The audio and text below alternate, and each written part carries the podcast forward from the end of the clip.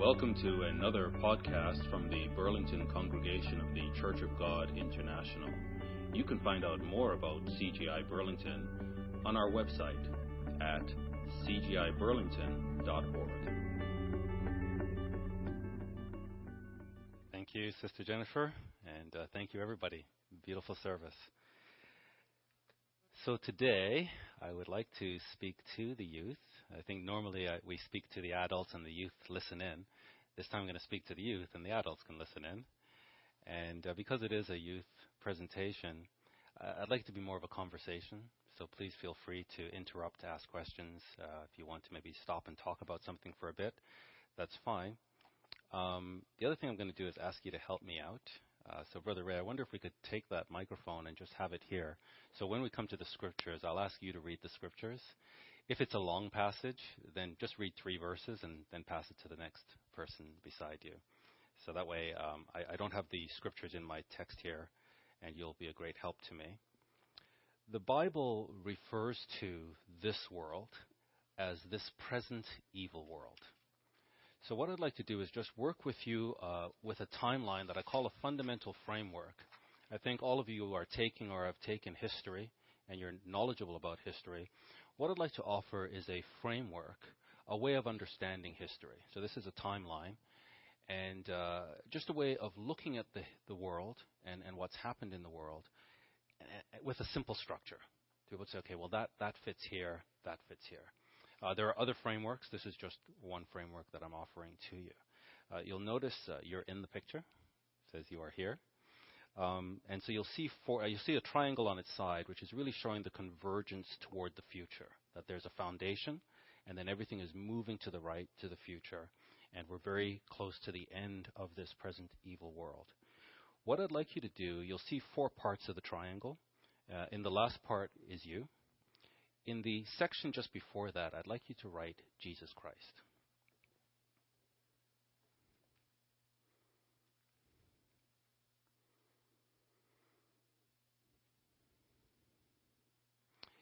In the section before that, I'd like you to write Abraham.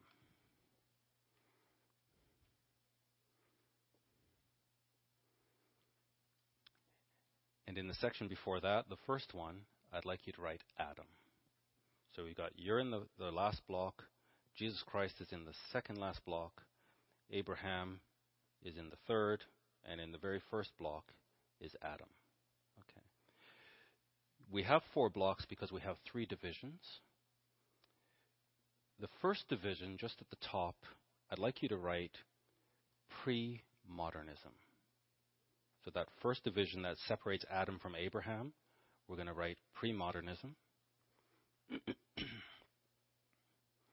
In the second divider that separates Abraham from Jesus Christ, I'd like you to write modernism. And in or above the divider that separates you from Jesus Christ, I'd like you to write pre-modernism.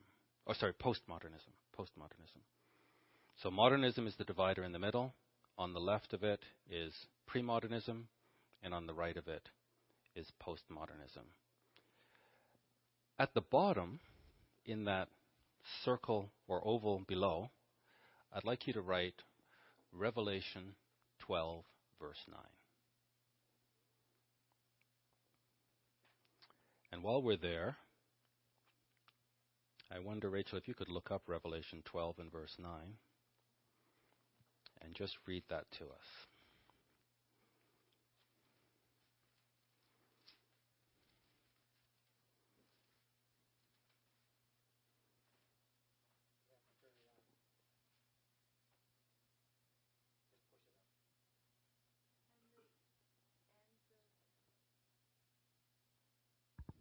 And the great dragon was cast out, that old serpent called the devil, and Satan, which deceiveth the whole world, he was cast out into the earth, and his angels were cast out with him. Okay.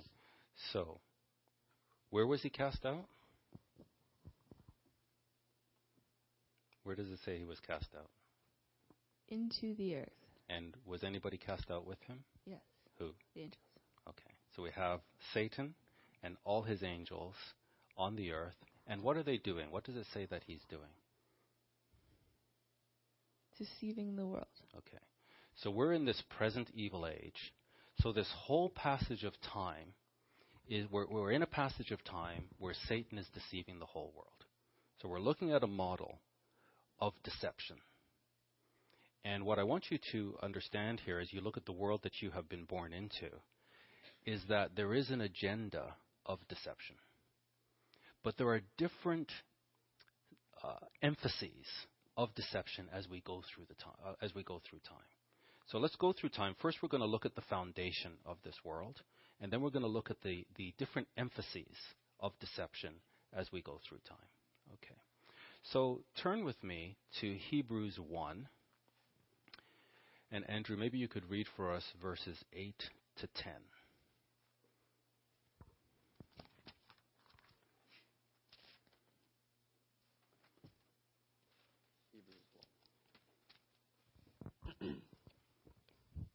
But to the Son he says, Your throne, O God, is forever and ever. Okay, so stop there. What did he call the Son? How did he address the Son? To the Son he said what? O, Your throne, O God. O God. O God. So to the Son he said, O God. Continue. A scepter of righteousness is the scepter of your kingdom. You have loved righteousness and hated lawlessness. Loves righteousness, he hates lawlessness. Continue. Therefore, God, your God, has, a, has anointed you with the oil of gladness. So therefore God, your God, has anointed you with the oil of gladness. more than your companions. Continue. And you, Lord, in the beginning, laid the foundation of the earth. When did he lay the foundation of the earth? The beginning. In the beginning. So we are very est- establishing very clearly that Jesus Christ is Lord, and in the beginning he laid the foundation of the earth. And the heavens are the work of your hands. Okay. Very good. So who created the heavens and the earth? The Lord. Okay. Uh, Lily, can you read for us John 1, verses 1 to 3?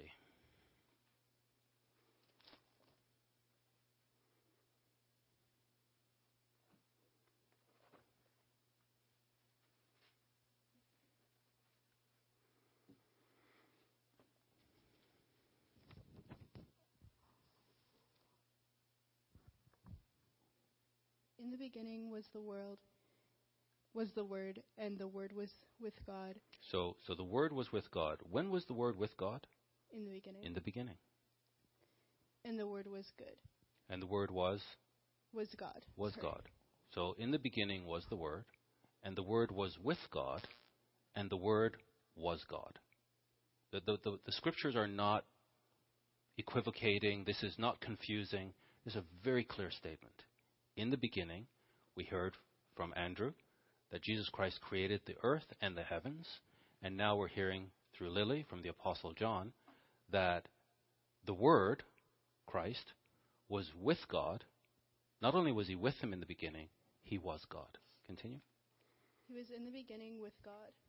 All things were made through him, and without him nothing was made that was made. So the scripture is confirming itself that the Word is the Creator, and that everything that was made was made by Him. Okay. So in that first section, and just think of these as columns, we just want to establish that Jesus Christ is God, that Jesus Christ was with God, and that Jesus Christ created the heavens and the earth. So just, just note that in the first section, in the foundation. Jesus Christ is the creator of the heavens and the earth. Now let's go to Luke 10. And Becca, if you can read Luke 10, verses 17 to 20.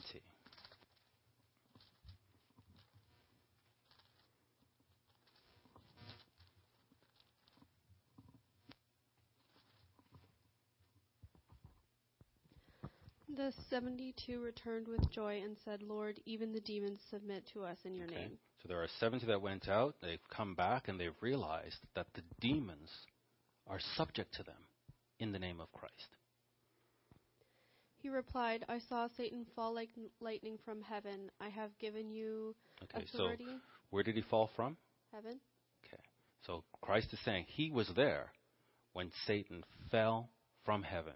Rachel, you read earlier, Revelation 12, that it's not only him, he came down with his demons. And now these demons are subjected to the disciples of Christ in the name of Christ. And Christ is saying, I was there when he fell from heaven. Continue. I have given you authority to trample on snakes and scorpions and to overcome all the power of the enemy. Nothing Wow. will harm you. Wow. Okay, so the disciples of Christ have been given this power to overcome the enemy. So now we're seeing there's an enemy. It's not just Christ. There's an enemy. There's somebody that was there in the heavens in the beginning, or should we say after the beginning, but before man, that fell from heaven like lightning. And the scripture shows us that he fell with his with other demons or other angels that became demons, and that their work is to, to deceive the whole world. So again, let's in this foundation, let's make a note here that Satan falls from heaven with the demons.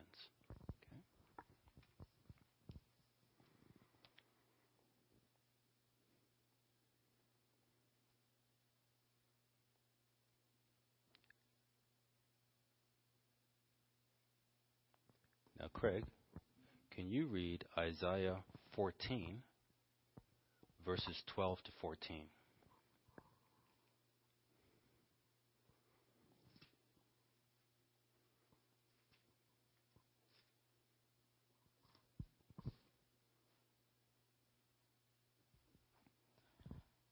How you have fallen from heaven, morning star, son of the dawn.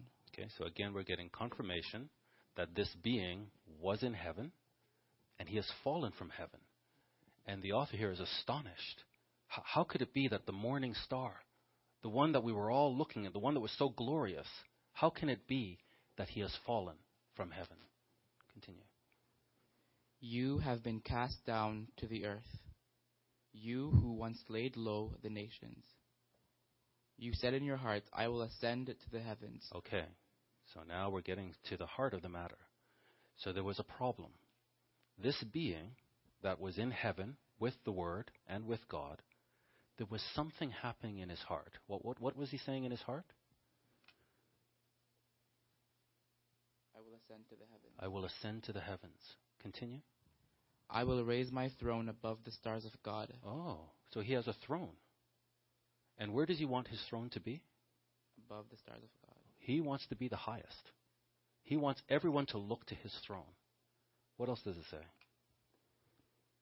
I will sit enthroned on the mount of, as- of assembly, on the utmost heights of Mount Zaphon. Wow. And verse, is that verse 14? No. Continue. I will ascend above the tops of the clouds. I will make myself like the Most High. Okay. So this now is in the foundation.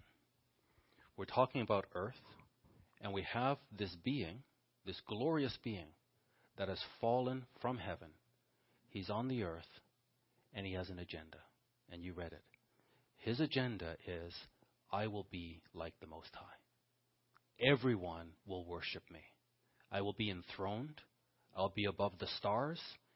Everyone's going to look at me. It's almost like I'm going to get I'm going to prove to you God that I'm better than you. You've thrown me out of heaven? Oh yeah? Watch me. I'm coming back. I'm taking revenge. So before we were born, all of this occurred. And now we know there's an agenda for the earth. And the agenda for the earth is to have the whole earth bow down and worship him. Not, all, not just the angels, but all of mankind. The whole earth is going to worship me. And God, you're going to watch. You will watch. You've made a mistake throwing me out of heaven. I'm coming back, and I will replace you. Everyone will worship me. So, this is the world we are born into.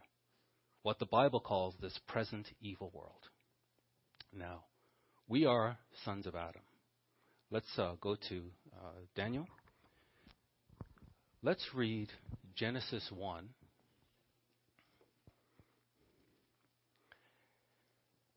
and verse 26 and 27. Then God said, Let us make man in our image, according to our likeness. Okay, so stop there. So, man is a created being. And what's the plan for creating man? In, in, in whose image? God's image. So, prior to that, we see God creating creatures, each one after its own kind. But when he creates man, he doesn't say, Let us create man after mankind. So all of the creatures are created after their kind, but man is created in the likeness and image of God. What else does it say? Let them have dominion over the fish of the sea, over the birds of the air, and over the cattle. Okay, so there's all this creation, all of it made after its own kind, and then there's man, made after the God kind, and set on the earth as a king, as a ruler, to have dominion, to rule over the creation. Okay? Over all the earth and over every creeping thing that creeps on the earth. So God created man in his own image. In the image of God he created him. Male and female he created them. Okay. So when he created man in his own image, did that include or exclude the female? Included both. Included both. Okay, so that's a point we'll come back to later. Male and female are the image of God. So let's let's uh, note that in the foundation that man is made after the God kind, and the image of God is in male and female. And let's also note that man was created to have dominion, to rule over all the creation on earth.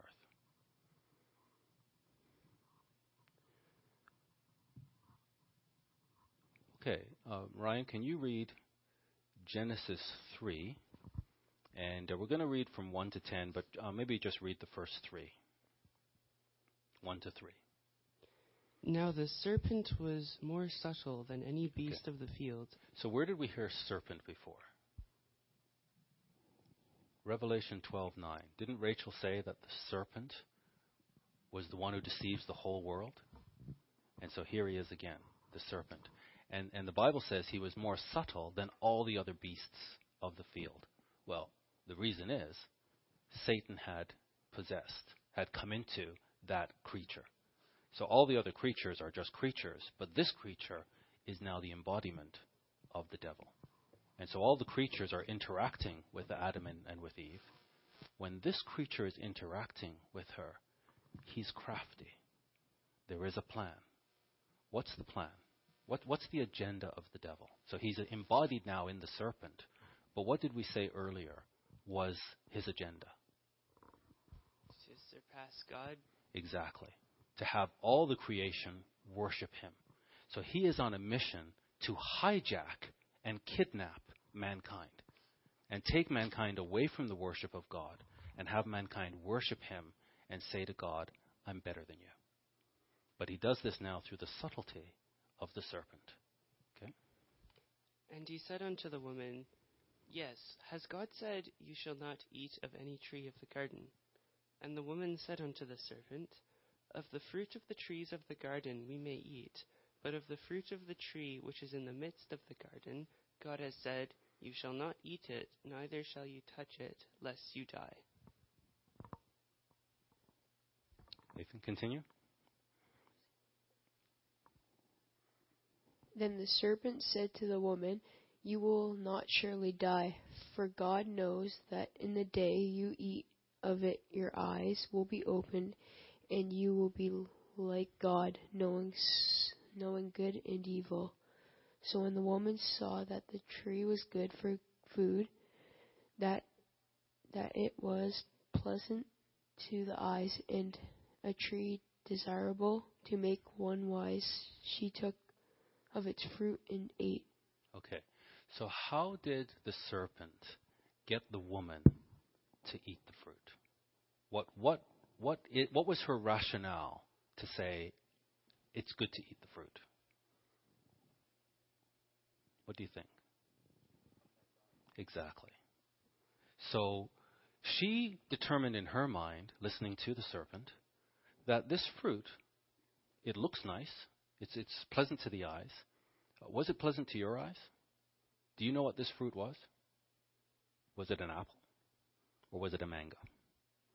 Do you know? I don't know. I wasn't there.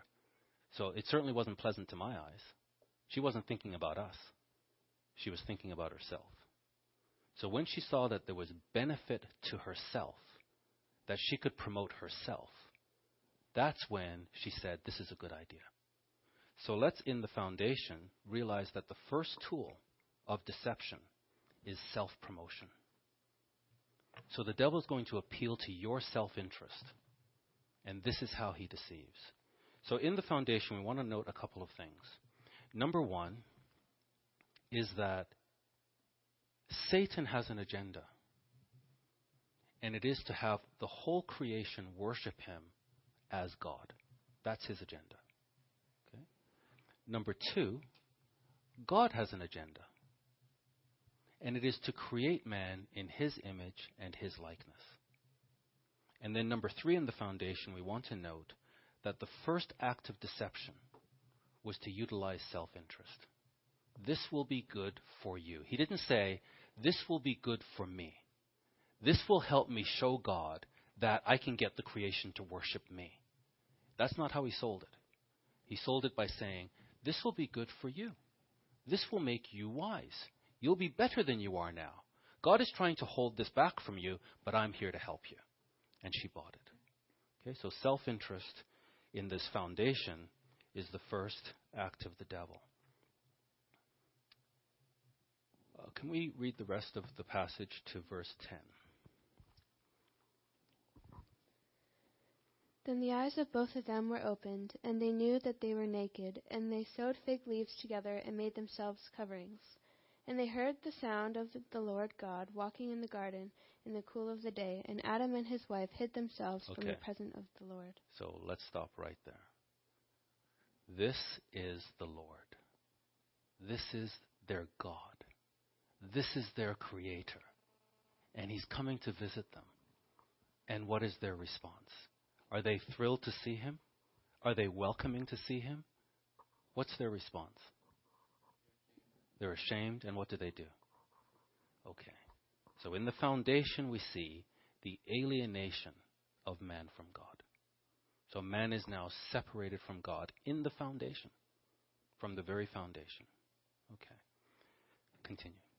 Adam and his wife hid themselves from the presence of the Lord God among the trees of the garden. Then the Lord God called to Adam and said to him, Where are you? So he said, I heard your voice in the garden, and I was afraid because I was naked and hid myself. Okay, Jesse, let's now go to Genesis 6 and verse 13.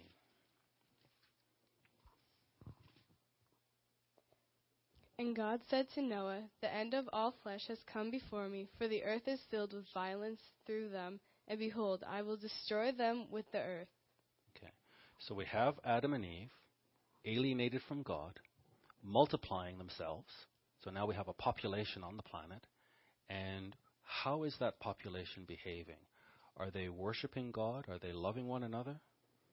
They're doing, I guess, the opposite of what God the would want. Opposite of what God would want. Who wants the opposite of what God wants? Satan. So whose will are they now doing? Satan. So who is their God? Satan. Satan. Very good. So, so the whole world at this time is worshiping Satan. And they are destroying man made in God's image. Man made in God's image, they're destroying. And this is giving great pleasure to the devil. So we come now to Noah, who is righteous in the eyes of God, and God floods the earth, and it's basically a restart. So, how many people come through the flood? Do you remember? How many people come through the flood? Eight. Okay, so we've got Noah and his wife, his three sons, and their wives. So eight people come through the flood, and it's a restart. Right? So God is just like, that's it. But he saves Noah, and we're now on the other side of the flood. And we come to Genesis 11. So, Rachel, can you read for us Genesis 11? And you've got the mic behind you.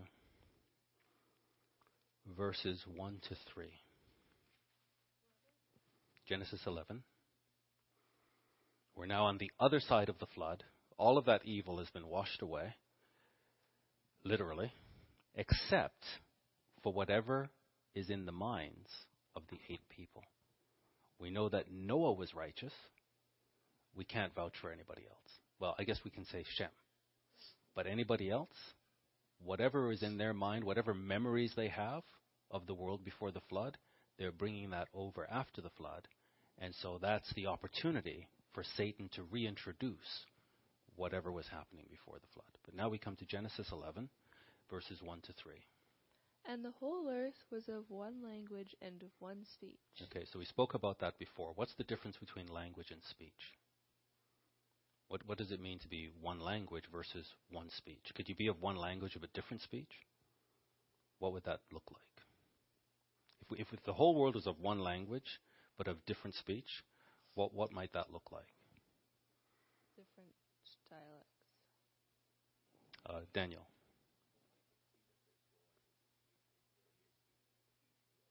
Exactly. So, so language is the, the words that the language we speak, the, the physical language. Speech is the ideology, the concepts. So we could all speak English but have different concepts. So that would be one language, different speech. But here the whole earth is of the same language and the same ideology. Okay? And it came to pass as they journeyed from the east that they found a plain in the land of Shinar, and they dwelt there. And they said to one another, Go to, let us make brick and burn them thoroughly. And they had brick for stone, and slime had they for mortar. Okay, keep going. And they said, Go to, let us build a city and a tower, whose top may reach unto heaven, and let us make a name, lest we be scattered ab- abroad upon the face of the whole earth. Okay. So this is now really the foundation of all civilizations. This, the whole earth was of one speech, one language. They were all together in this project of building this tower, basically to worship Nimrod, which and Nimrod is worshiping Satan. So the whole earth is, is following Satan's agenda of having the whole earth worship him. Okay? And what happens now, we know from the Tower of Babel that they're scattered. God confuses the language. He doesn't change the ideology, but he changes the language so they can't communicate with each other, and they spread out, and they all initiate their different civilizations. So, whatever this ideology was, which had to do with the worship of Nimrod and his mother Semiramis, every civilization is founded with this concept. And this moves us into the second section. So we now move into pre modernism. And in pre modernism, the prevailing concept is mysticism, magic, supernatural. So, all the pre modern societies, every single one of them, believe in the supernatural. In the pre modern world, you wouldn't get anybody saying, what we see is all there is. This is just a physical world. No one in the pre modern world thinks like that. Every civilization has been initiated worshiping Nimrod and Semiramis. And this begins the pre modern world. So, and again, you guys are students, you're young people, you can look this up. Andrew. Yes. Correct. Adam. So, oh, this is foundation. Good question. So, this is foundation, then pre-modernism, then modernism, then postmodernism. So, the foundation is what happened with Adam right up to the flood, and right up to uh, Nimrod. From from Nimrod and the Tower of Babel, we now begin civilization. So, the Babylonian civilization, the Assyrian civilization, uh, China, India, all of these civilizations trace themselves back to this beginning. And every single one of them begins worshiping three gods Nimrod, his mother, and their child. And we see this in every single civilization. So if you do your research, you can look, and, and by the way, uh, the resurrected Nimrod becomes the sun god. And, and Semiramis, his mother, becomes the moon god. So every civilization begins worshiping the sun and worshiping the moon. Some civilizations emphasize the sun. And you'll see uh, when we get to Rome, it's all about the sun god, which then becomes the son of God. But it's still Sunday worship. But when you look at a culture like Arabia, they emphasize the moon. So it's the moon god.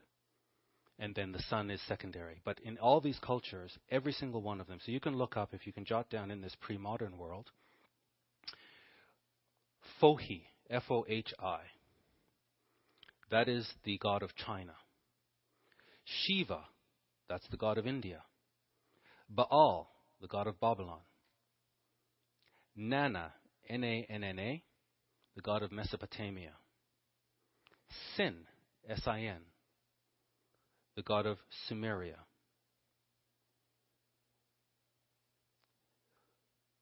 Whose uh, father was Shamash, and whose wife was Inanna. So you see the Trinity there. They all, all of them, if you research them, you'll see this Trinitarian concept with sun and moon. In Egypt, it's Osiris, Isis, and Horus. In Persia, it's Mithra. In Rome, it's Apollo, also known as Sol Invictus, the invincible sun. In Greece, it's Zeus, Hera, and Hercules. And in Arabia, it's Al Ilah or Allah. And then the Trinity are the daughters of Allah, Lat, Uzza, and Minat. So this concept of sun worship, moon worship, and Trinity is in every civilization. Every civilization begins this way because they all trace their origin back to Nimrod and Babylon and the confusion of the language, but not the ideology. So they all take the ideology with them. And I won't go into details, uh, but if you research this, all of them are sexually immoral. And sexual immorality is a part of the worship. And in the pre modern world,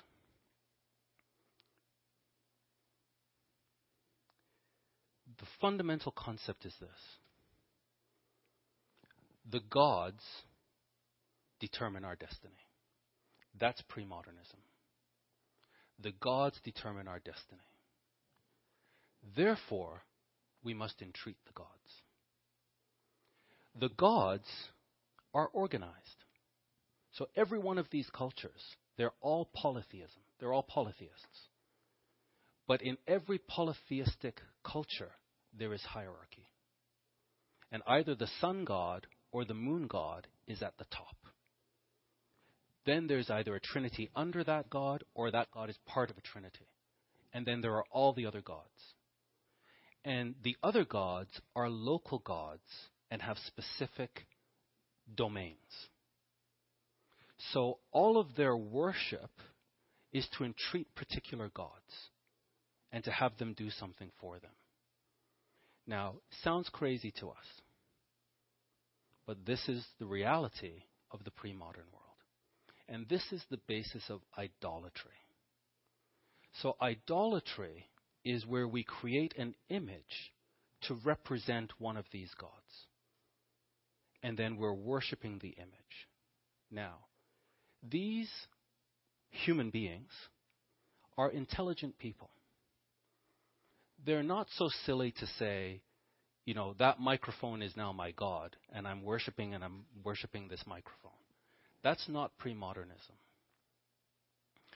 Pre-modernism is I'm going to create an image that looks like this microphone because I know that this image pleases a certain spiritual being.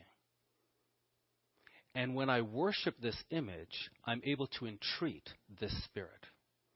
So the pre modern world has relationships with the spirit world. And we see this very clearly with Egypt. We see it very clearly with Egypt. Egypt has a pantheon of gods, all over different parts of different parts of Egypt. But the highest god is Osiris, and then Isis and Horus. But there are there are local gods, and each everybody worships the, the big god, but then they also worship the local gods. And they wear amulets, they wear jewelry. All these things are to call the spirit. Let me put it this way. If we went on a trip, let's say we go to Russia, field trip, and as soon as we land, everyone's hungry. And we can't recognize, everything is in Russian. We can't recognize anything.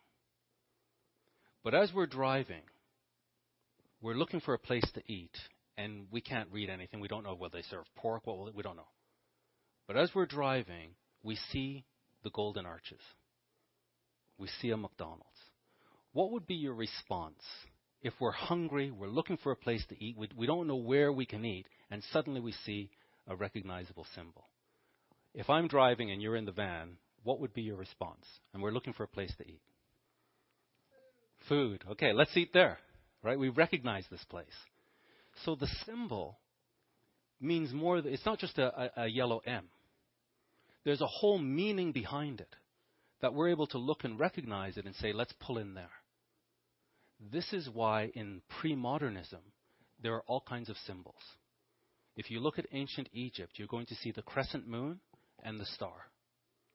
Because they're trying to appeal to the spirits. And they're trying to say, You are welcome here. That's why every religion, false religion, will have some symbol up high from the pre modern world to say to that particular spirit, that particular God, You are welcome here.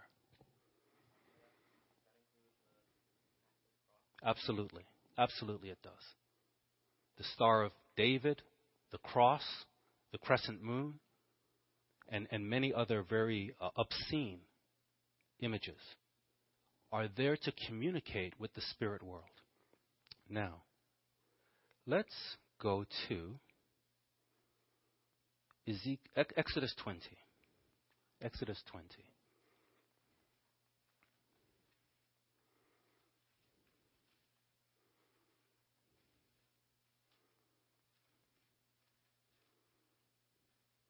And Andrew, can you read verses 1 to 4, Exodus 20? So what we're seeing now is the children, Abraham, actually, before we go there, uh, Genesis 12 is where God makes this covenant with Abraham. Let, us actually go there instead. Genesis 12. I think it's important. This is, this is, uh, we're now in this um, mystical age where everybody believes in the supernatural. Every, every society. In fact, the supernatural is their foundation. There, there is this demigod called Nimrod, and every civilization worships him. They just call him different things.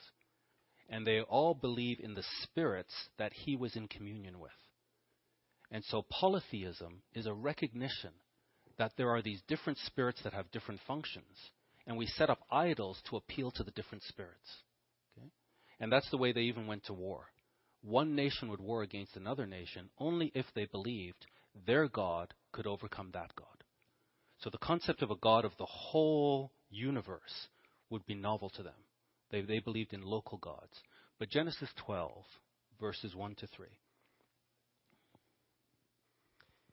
Now the Lord has said to Abraham, Get out of your country, from your family, and from your father's house, to a land that I will show you. I will make you a great nation, I will bless you, and make your name great, and you shall be a blessing. I will bless those who bless you, and I will curse him who curses you.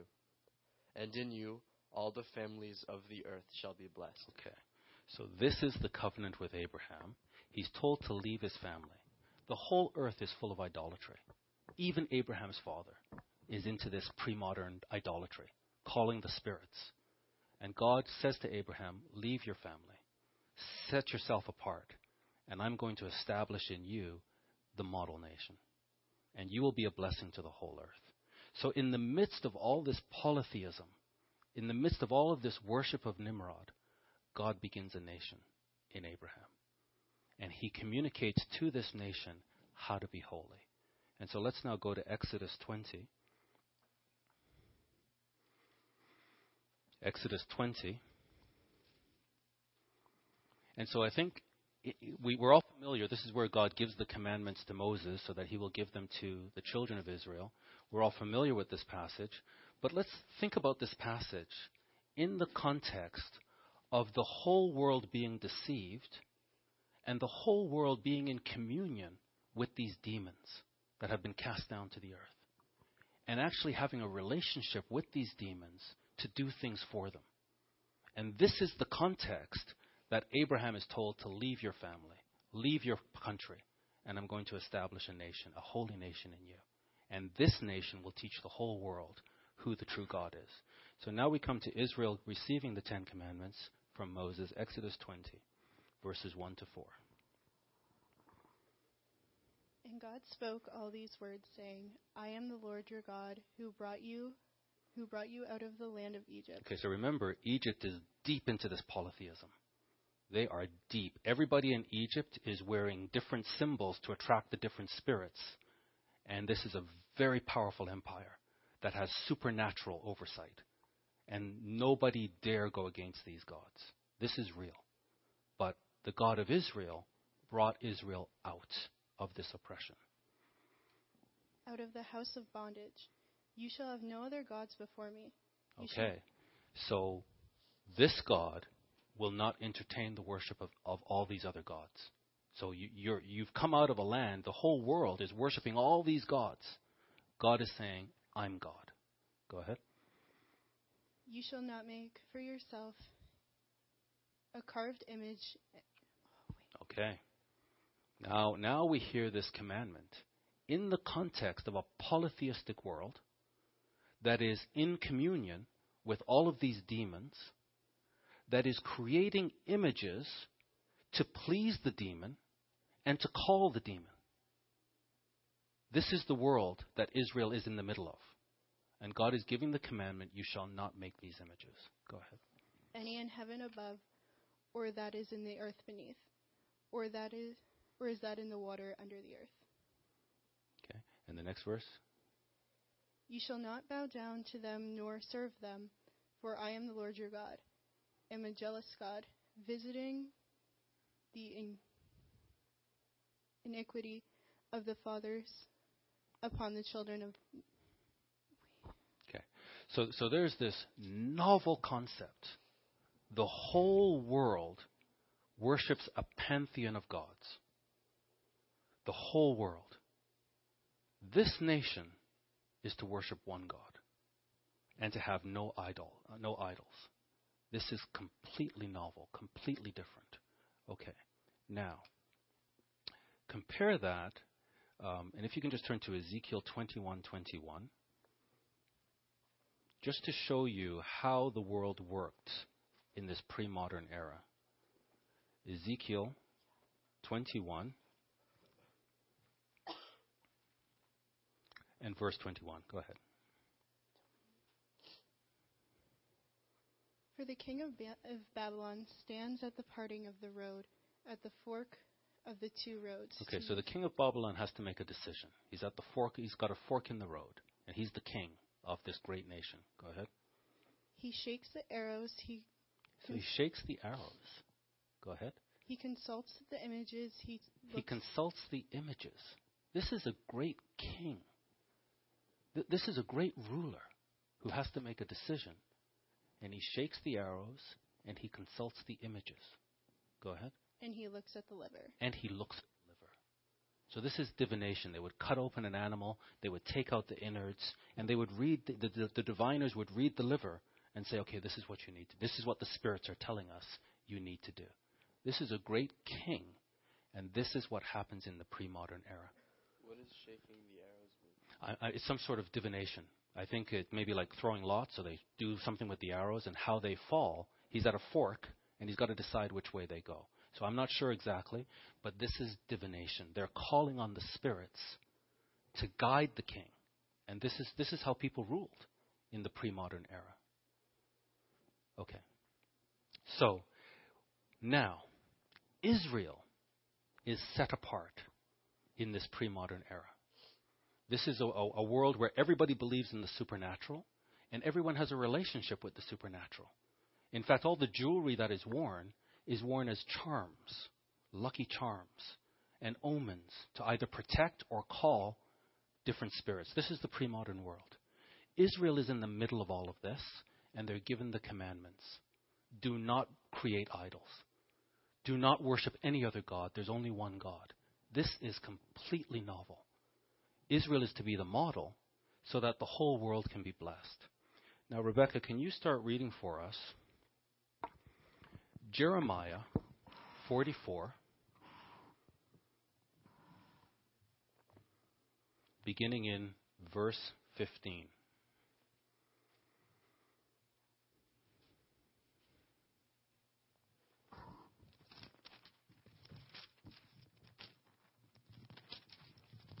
So the whole earth, the polytheistic earth, the earth that has been deceived by the demonic forces, those people are to learn from Israel the true relationship with God, the, the true way to be blessed.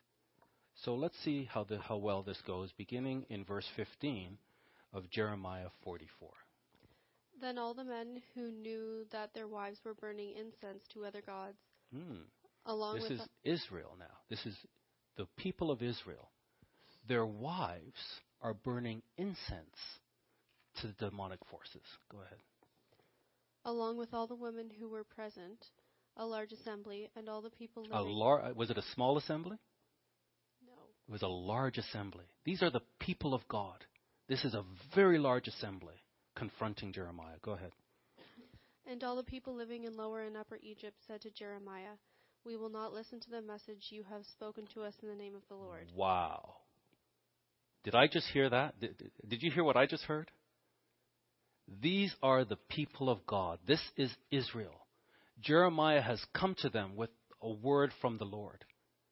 They are all worshiping demons, and the people of Israel are saying to Jeremiah, We're not listening to you. Why? Let's continue.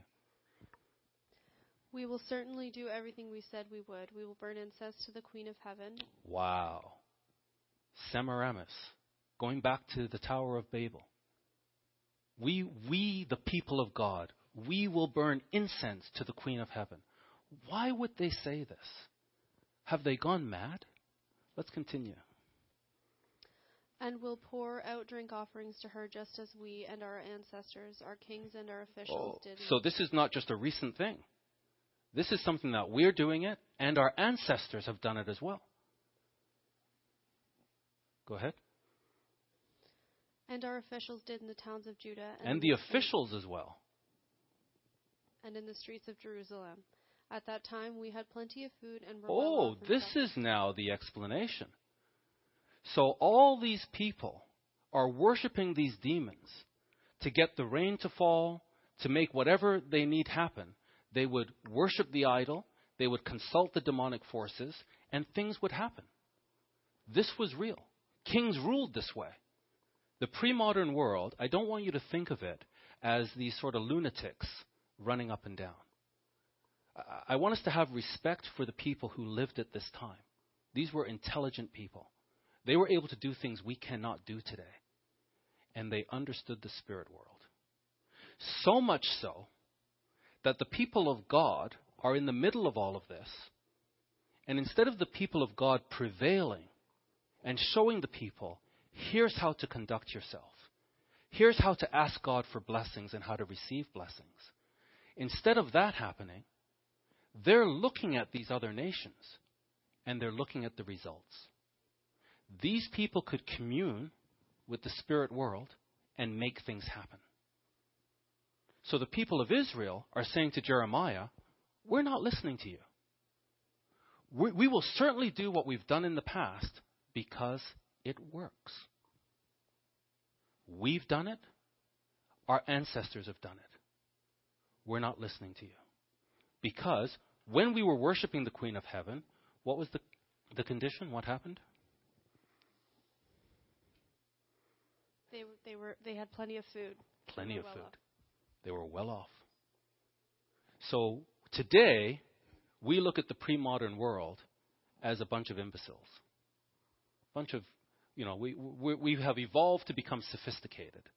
But back then they weren't so sophisticated. I'm going to put it to you that they were very sophisticated. And the ability to commune with the spirit world takes some sophistication. And they got results. So this is pre-modernism. Go ahead. But ever since we stopped burning incense to the Queen of Heaven and pouring out drink offerings to her, we have had nothing and have been perishing by sword and famine. Wow. So this is Israel. They were worshiping the Queen of Heaven and they were being blessed. When they stopped worshiping her, the blessings dried up.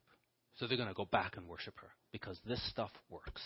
When we do these different rituals, it works. So this is the state of the pre modern world. Okay, now we come to the modern world. So every civilization is polytheistic except for one, and that's Israel. And even Israel has become polytheistic.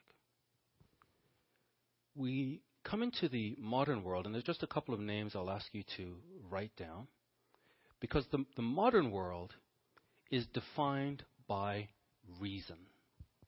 It's defined by logic. So the pre modern world is defined by mystery. There are these supernatural beings, and they govern us and they determine our fate. But if we please them, they will help us. And if we don't please them, they will crush us. So we therefore have to figure out who they are and we have to please them. That's the pre modern world.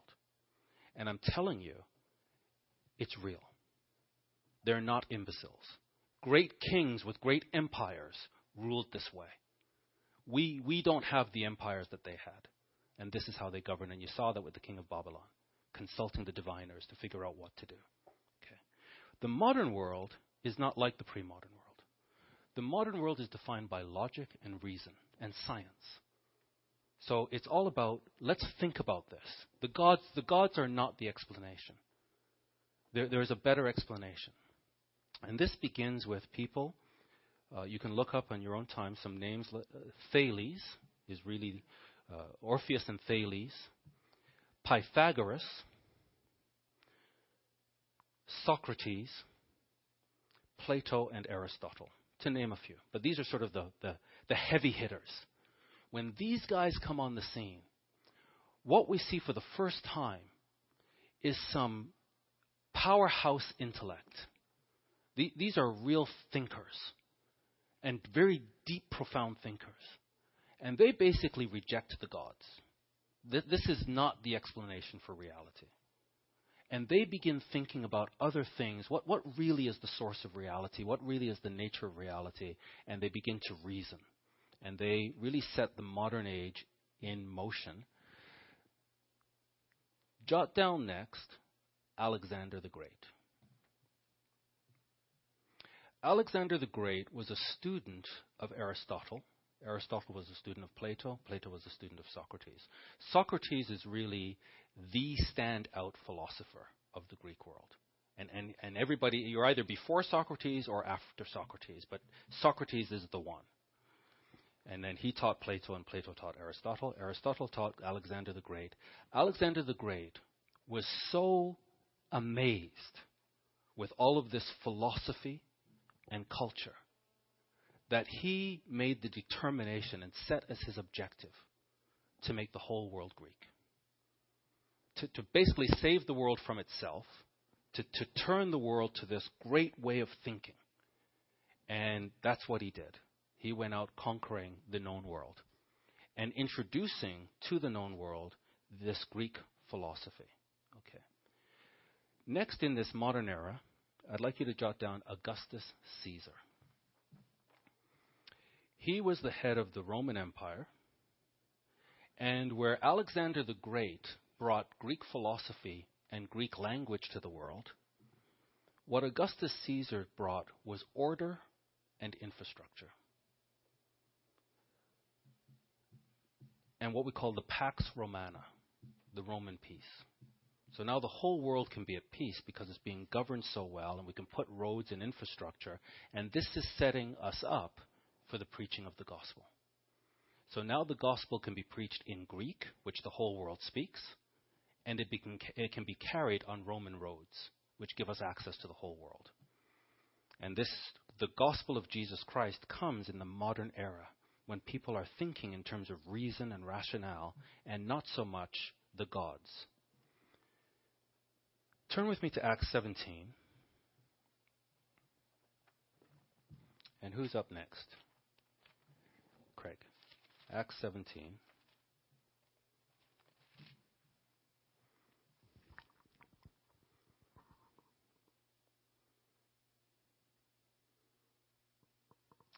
And begin in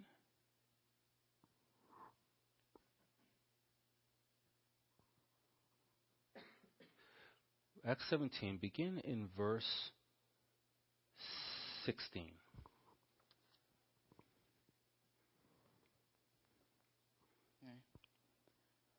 While Paul was waiting for them in Athens, he was greatly distressed to see that the city was full of idols.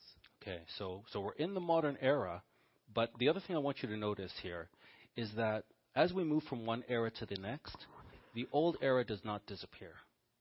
Think of it as cause and effect. So all the things that are in motion in the previous era continue in the next. They just get demoted. And there's something else that rises, but the previous influence doesn't disappear.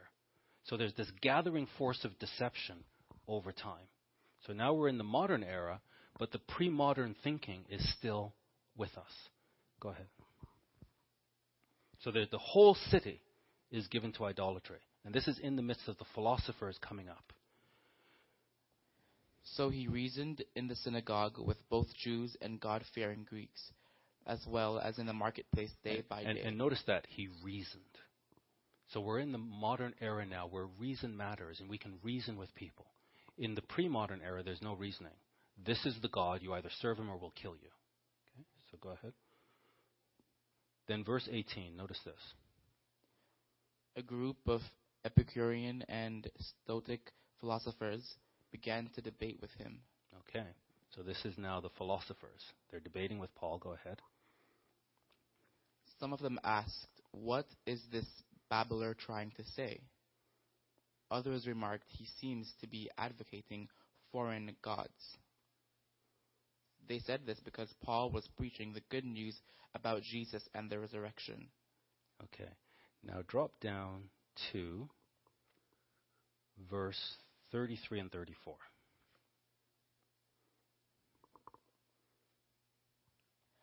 At that, Paul left the council. Some of, some of the people became followers of Paul and believed. Among them was Dion, Dion, Dionysius, a member of the Areopagus, also a woman named Damaris, and a number of others. Okay, so what we're seeing here now is the gospel being preached to the Gentiles, and the Greek philosophers listening to it and coming into the church. And this happens in the modern era. So I just want you to jot down a couple more names in this era that you can research. Tertullian, T E R T U L L I A N. Tertullian, T E R T U L L I A N. Origen, O R I G E N. Athanasius, A T H A N A S I U S. And Augustine, A U G or Augustine, A U G U S T I N E. These powerful intellects come into the church, which was Hebrew, it was a Jewish church, and they take over.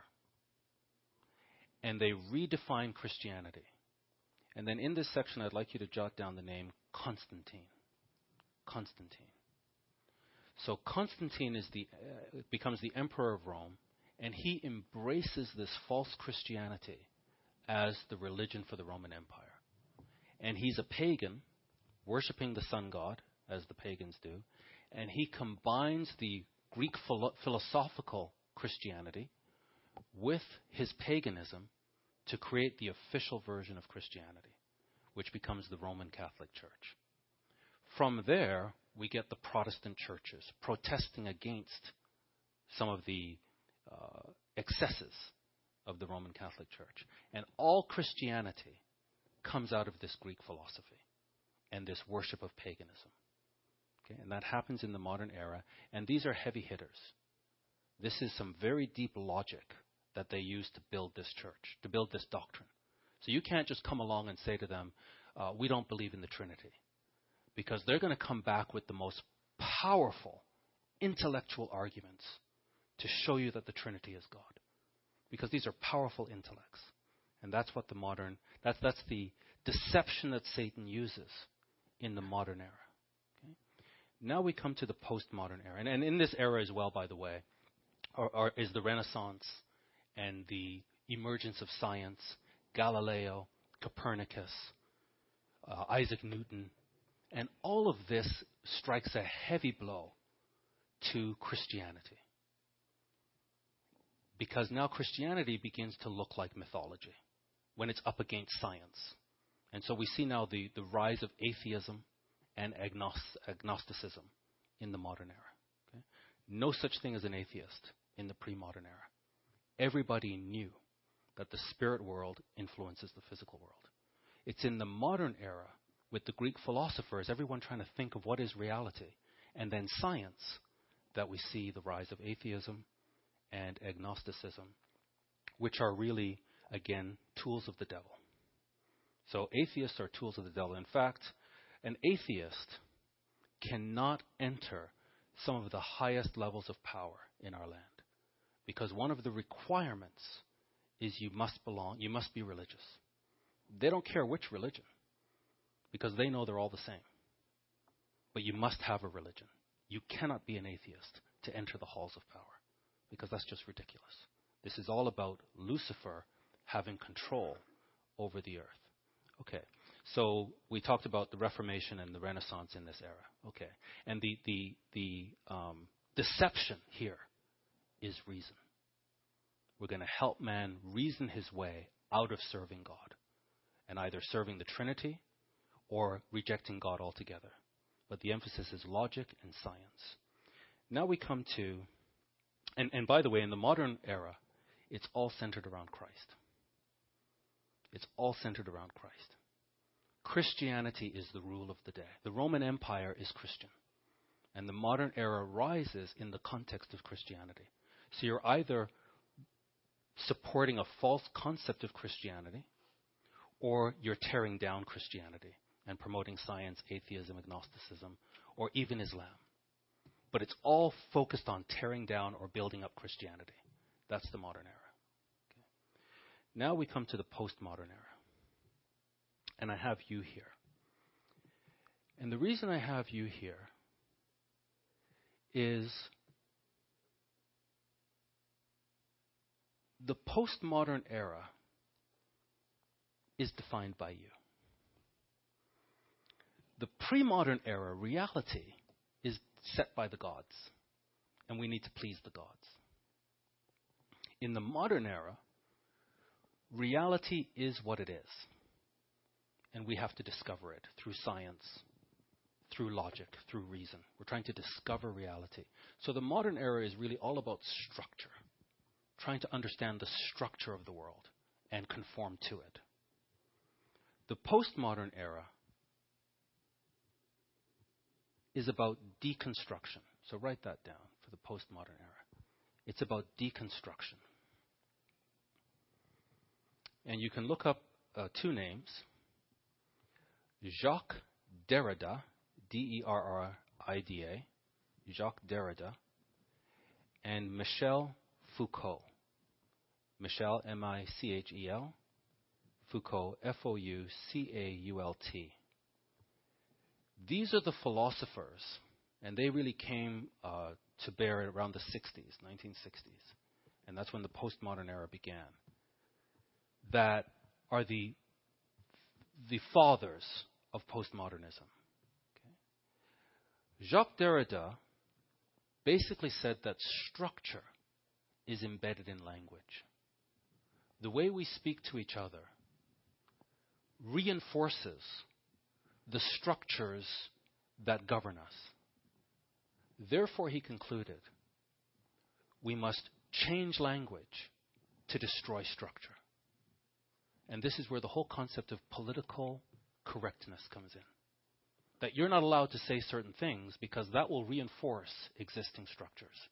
So we're going to force you to talk a certain way so that we can tear down those structures. Because we don't believe that reality is defined. We, we don't believe in reality. We believe reality is subjective. And who are you to say that something is real? Why can't I say something is real? So there is no such thing as, in the postmodern world, there is no such thing as reality. And this is the governing deception today that there's no such thing as reality. Reality is subjective. You can define reality, I can define reality. So you can't say that because that's supporting existing structures. Foucault, his push was against power structure, particularly. That he wanted to turn power structures upside down. He was also a mentally ill man and wanted to challenge the concept of mental illness.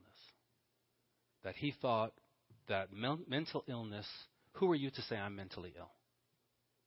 How do you know you're not mentally ill?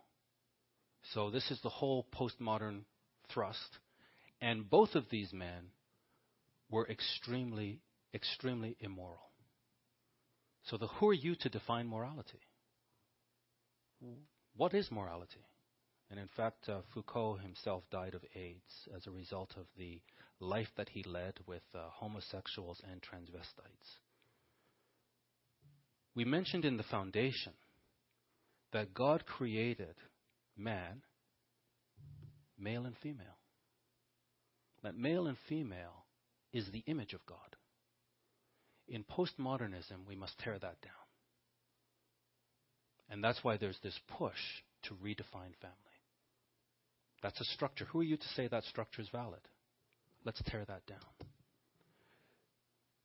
Religion, particularly Christianity, is being torn down in the postmodern era.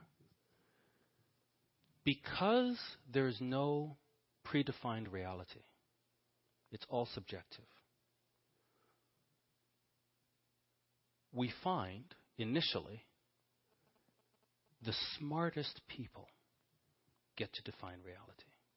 We call them the intelligentsia, or the intellectual elite. So the academics get to say what's real, and they get to say what you're allowed to say and what you're not allowed to say. What is politically correct? It's all defined by the intellects. Because they believed if they are the smartest, they can define reality. As this is unfolding, then, we're seeing different versions of reality vying for, for, for predominance. One is the intellectual view of the world. So you're seeing an agenda being pushed by the intellects and being worked in the education, your educational system. That's one version of reality. We're seeing another version of reality being pushed by technologists. So, will reality be a push button future where everything is high tech? That's another version of reality that's being pushed on you. Another version of reality is Wonderland, where every day you get up and you play. And so technology is converging with this version of reality to give you the best headphones. Sound like you wouldn't believe. So that you'll spend your whole day listening to music that is indoctrinating you. We will give you the best high definition television so that you can spend your whole day hypnotized watching it. So the technologies are coming online for you, for your generation, that are hypnotic and are keeping you distracted from reality. What the postmodernists did not predict is that when reality is up for grabs, the strongest bully defines it. And that's worth writing down. The strongest bully defines reality. So we find ourselves now, or you find yourselves now, in an era that the definition of reality is up for grabs. And everything is loose, Every, everything is un, unhinged. And now what we have to watch is who is strongest? Who gets to say, this is reality? And what we see now is the philosophy, the ideology of Nimrod, the mighty man of war, the mighty hunter. That philosophy is winning. And we'll just wrap up. I'll ask you to read for me who is our next reader? Daniel. I'll ask you to go to the book of Daniel.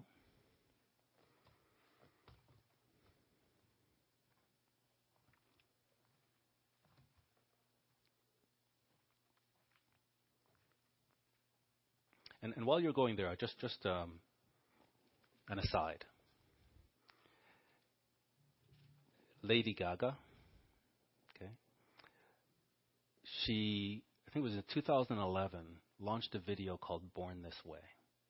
I, I want you to know this: even though we're here in the postmodern world, the effects of the worlds from thousands of years ago continue to act on us. And as an example, if you were not in the church and you're just a, a youth and you're following Lady Gaga and she issues this new uh, song called Born This Way. And apparently at the Grammy Awards, I didn't see it, but it's out there, she stayed in an egg for three days and three nights. And at the Grammy Awards, she was hatched. And when she came out, she sang born this way. Now, if you're not looking at the timeline of history, you're just watching that and you're saying, wow, how creative. But if you understand the timeline of history, you're saying, wow, pre-modernism returns. Because all the people that worshipped Ishtar every spring would look for the Ishtar egg. Because Ishtar said and taught them that she came down from heaven out of an egg. And that's how she came to earth. So Lady Gaga is positioning herself in, in the minds of your generation as Ishtar to be looked up to and worshipped. And that's why what we see here is even though we're here and there's a new way of deception from the devil, which is no one defines reality, Everyone defines reality. The bully defines reality.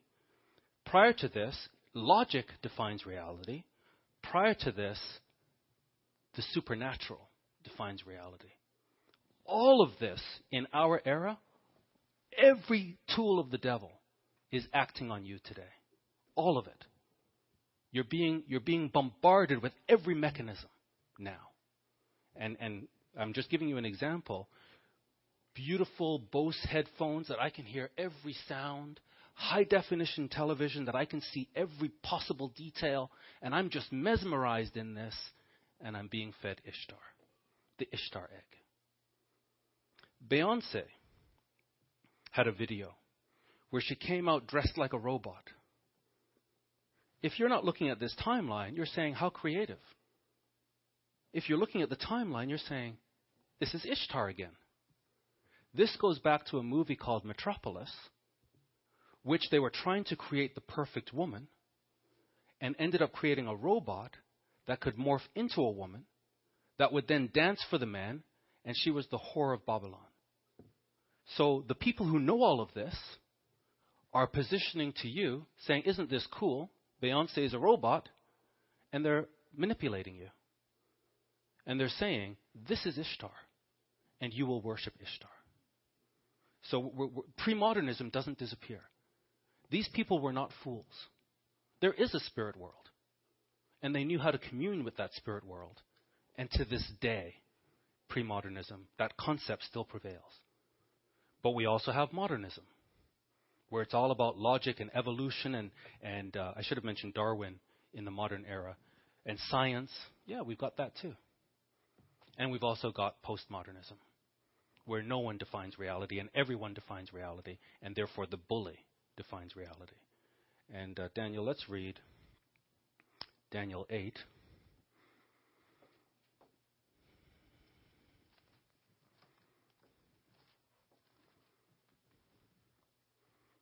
Daniel 8, verses 23 to 25. This is what the intellects did not understand when they thought they would create a postmodern world where they thought the academics can define reality. And what we find is they're losing they're losing the grip. Because the bully, when everything's up for grabs, the bully defines reality. Daniel 8 verses 23 to 25. And in the latter time of their kingdom, when the transgressors have reached their fullness, a king shall arise, having fierce features, who understands sinister schemes. Okay. His power shall be mighty. And that understands sinister schemes, by the way, we're going back to the pre modern approach, where he understands how to commune with the spirit world. Go ahead. His power shall be mighty, but not by his own power. Not by his own power. He understands how to commune. He shall destroy fearfully, and shall Ah. prosper and thrive. So you're the academic and you thought you could define reality, and this guy shows up and he destroys. Go ahead. He shall destroy the mighty and also the holy people. Okay. So now we see the, what the agenda is all about. In the midst of all of this, there has always been a holy people. There has always been a remnant from Abraham that has been faithful to God. And Satan has always been after that remnant. And now here we are at the end of time. I don't know how much time is left, but it's not a lot. We're at the end of time. That's where we are now. That's where you are. And Satan has one agenda I will be the Most High. All creation will worship me. And God has set you aside as holy people. And Satan wants to destroy us. And there are many ways that he can destroy us. So, one of the things I'll say to you, as young people particularly, be careful of your entertainment. If there's entertainment that is really, really popular, and the whole world is into it, I'd advise you to shy away from that. And maybe be a bit more circumspect about who you decide you'll follow. Because there's an agenda here. Satan deceives the whole world. That means there's stuff happening that we don't fully understand. But if we follow the scriptures, Satan can't touch us. Go ahead, Daniel. Through his cunning he shall deceit to prosper. He shall cause deceit to prosper under his rule, and he shall exalt himself in his heart. He shall destroy many He shall in exalt himself in his heart. Go ahead.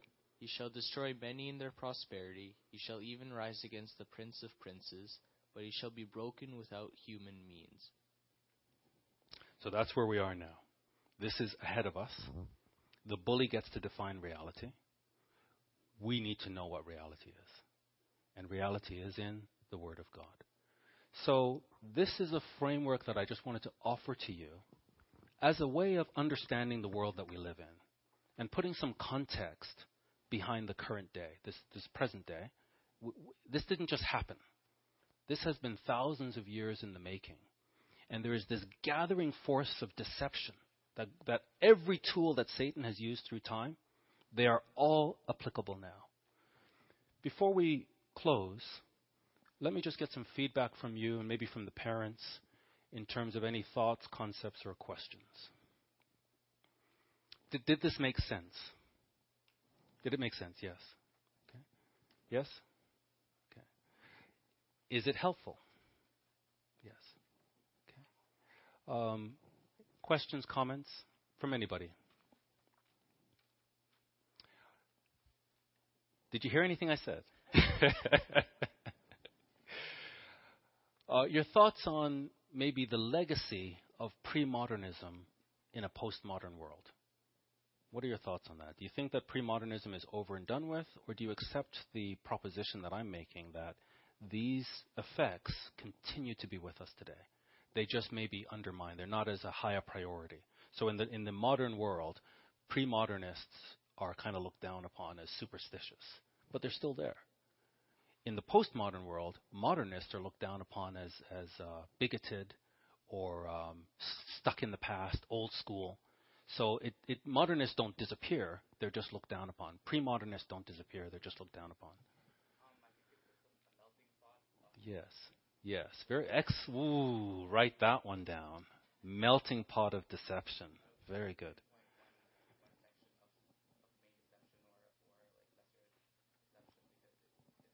It's by any means necessary. Correct. Very good.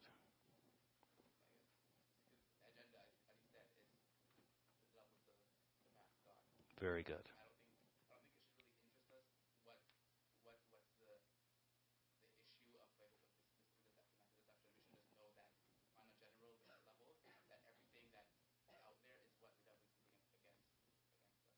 I would say that it should interest us in the sense that we need to be wise as serpents.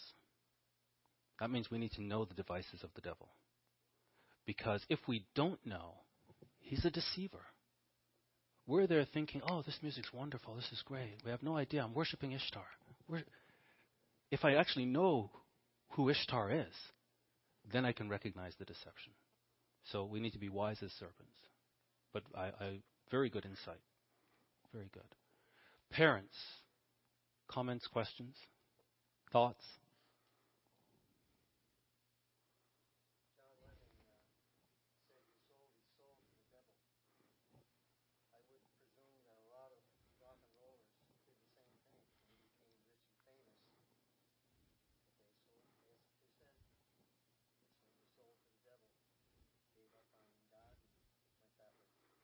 I think there's a lot of things that we sort of dismiss as a sort of, yeah, soul to. What if he's right? What if they've all done this? Very good. Very good. So, so we want you to be joyful. It's good to listen to music. It's good to dance. It's good to have friends. It's good to have fun. We're not saying, you know, be boring and do nothing. Just read your Bible. We're not saying that. We are saying, be careful. You are the holy people. You are set aside. And Satan has an agenda to destroy you. But, but be wise. And so I hope this framework is something that it's really just a jumping off point. It, I think it's a way of looking at history in a very simple structure. There's the foundation, there's the pre modern world, very superstitious world, but with reason, with results. There's the modern world, very scientific, reason, logic, and then there's the postmodern world everything's up for grabs. And when everything's up for grabs, the bully wins. This has been a podcast from the Burlington congregation of the Church of God International. We hope you are blessed by it. To find out more about CGI Burlington, visit our website at cgiburlington.org.